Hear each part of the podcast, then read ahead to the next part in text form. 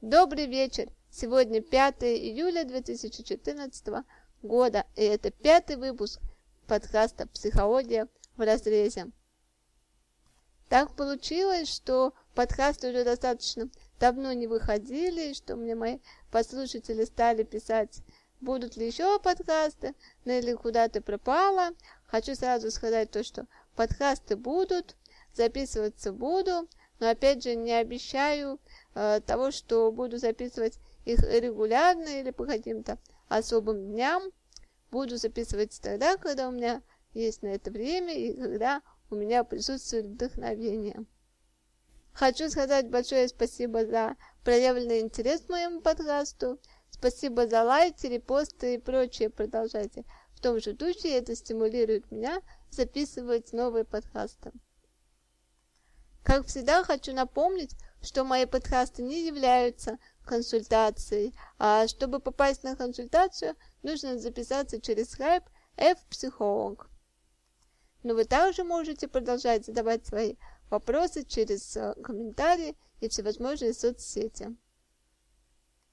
Меня спросили, почему я не зачитываю вопрос полностью и не называю его автора. Дело в том, что вопросы задаются очень часто одинаковые от разных людей, но смысл вопроса один и тот же. И я вопросы как бы обобщаю и даю на них ответы. Думаю, это будет неинтересно, если я буду записывать, а, точнее, если я буду зачитывать каждого автора и то, как именно вопрос звучит в его устах. Это займет очень много времени и совсем будет непродуктивным. В этом выпуске мы поговорим о магии, о колдовстве, гадалках и ясновидящих. Мне очень часто мои клиенты спрашивают, Нелли, а вы случайно не ясновидящие? И как вы относитесь к своим коллегам, которые еще помимо психологии практикуют и магию? Отвечу сразу. К счастью, я к ним никак не отношусь. Не хочу сейчас как-то критиковать работу тех своих коллег, которые считают себя помимо психологов еще и магами, ясновидящими, яснослышащими и так далее, но могу сказать, я не верю ни в какую магию, ни в какие там заговоры, приговоры и так далее. Но могу сказать, что я верю в порчу, в психологическую порчу.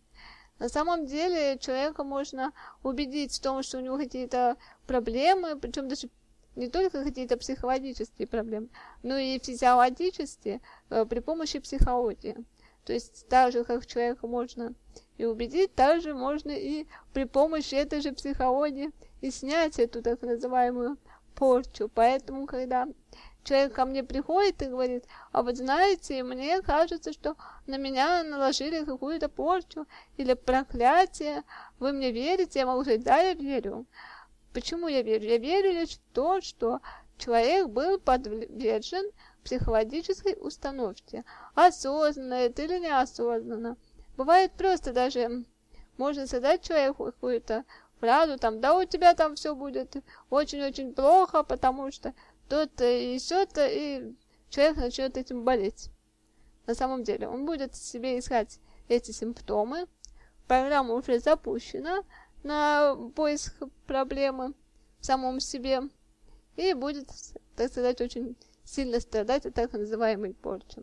Потом пойдет обязательно каким-то ясновидящим, яснослышащим и так далее. Но будет делать все, что угодно, но только не работать над собой. С кем вообще происходит такая порча чаще всего? Она происходит именно с теми и только с теми людьми, кто в это очень сильно верит. Я, например, могу сказать точно, я не знаю ни одного атеиста, я не знаю ни одного такого человека, который в это не верит, и на него как-то это могло повлиять. Не хочу обидеть сейчас верующих людей, но хочу сказать еще об одном своем замечании, что большинство людей э, Бог наказывает именно тех людей, кто в Него верит. Стоит над этим на самом деле позадум задуматься. То есть, почему так происходит? И наказывает ли этот Бог кого-то вообще? Просто человек, который считает себя богобоязненным, он во всем будет видеть угрозу от э, высшей силы, от демонов, от Бога или еще от кого-то. Он всегда это будет видеть в себе, эту проблему. С этим не поспоришь, от этого никуда не уйдешь, и так оно всегда будет. То же самое и обстоит с порчей.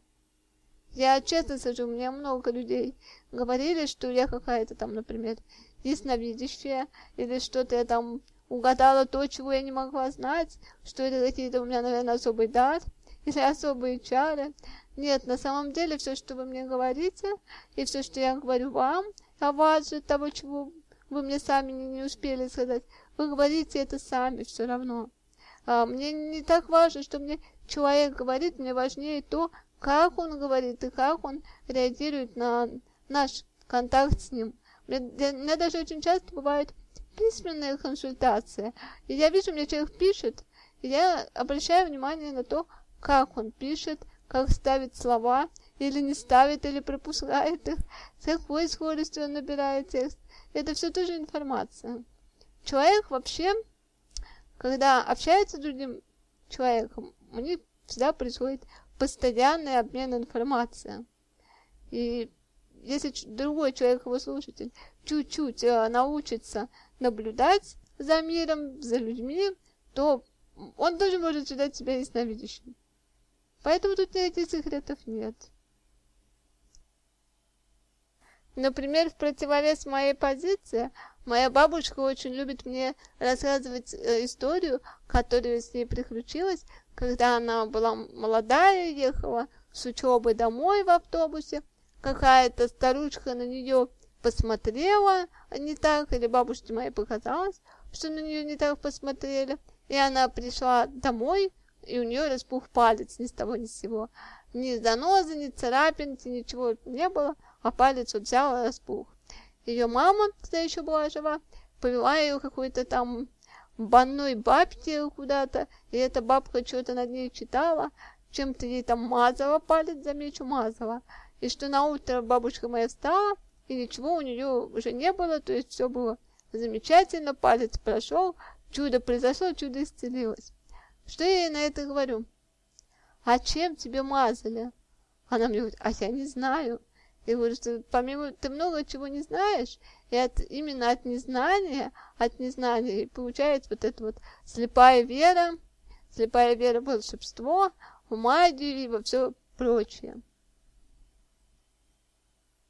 Опять же, часто тоже спрашивают, как я считаю, плохо это или хорошо, когда психолог называет себя магом или ясновидцем. Хочу сразу сказать, я никого не осуждаю, ни за что. Поэтому, если э, психолог использует э, вот это вот слово волшебное магия как средство, и это средство помогает э, другому человеку поверить во что-то, заставляет его как-то поменять себя, перестроить и решить свою проблему, то ради бога пусть это будет. Но это всего лишь средство как инструментик такой, который вот называется магия. Знаете, как вот бывает, приходите э, к зубному врачу, есть люди, которые очень боятся лечить зубы, особенно, допустим, дети, да, им говорят, закрой, э, закрой глазки, сейчас тебя комарик укусит, вот то же самое с магией. Э, просто говорят, ой, это у вас порча, это не страшно, она снимется, и уже, допустим, психолог начинает работать над своим клиентом как якобы маг, то ради бога, пусть это будет, если это кому-то помогло и помогает. Как говорится, для каждого клиента свои методы, лишь бы они работали. Но тут есть еще и вторая сторона этой медали.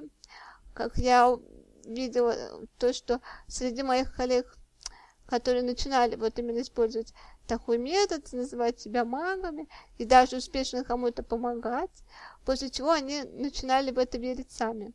То, что у них есть какие-то способности, дар какой-то, и уже тогда это было печально. Это было очень печально. Человек начинал уже работать не как психолог, а именно уже начинал верить в свои такие мистические способности, и работа у него уже в качестве психолога заканчивалась. Поэтому вот так вот. Хотите получить порчу?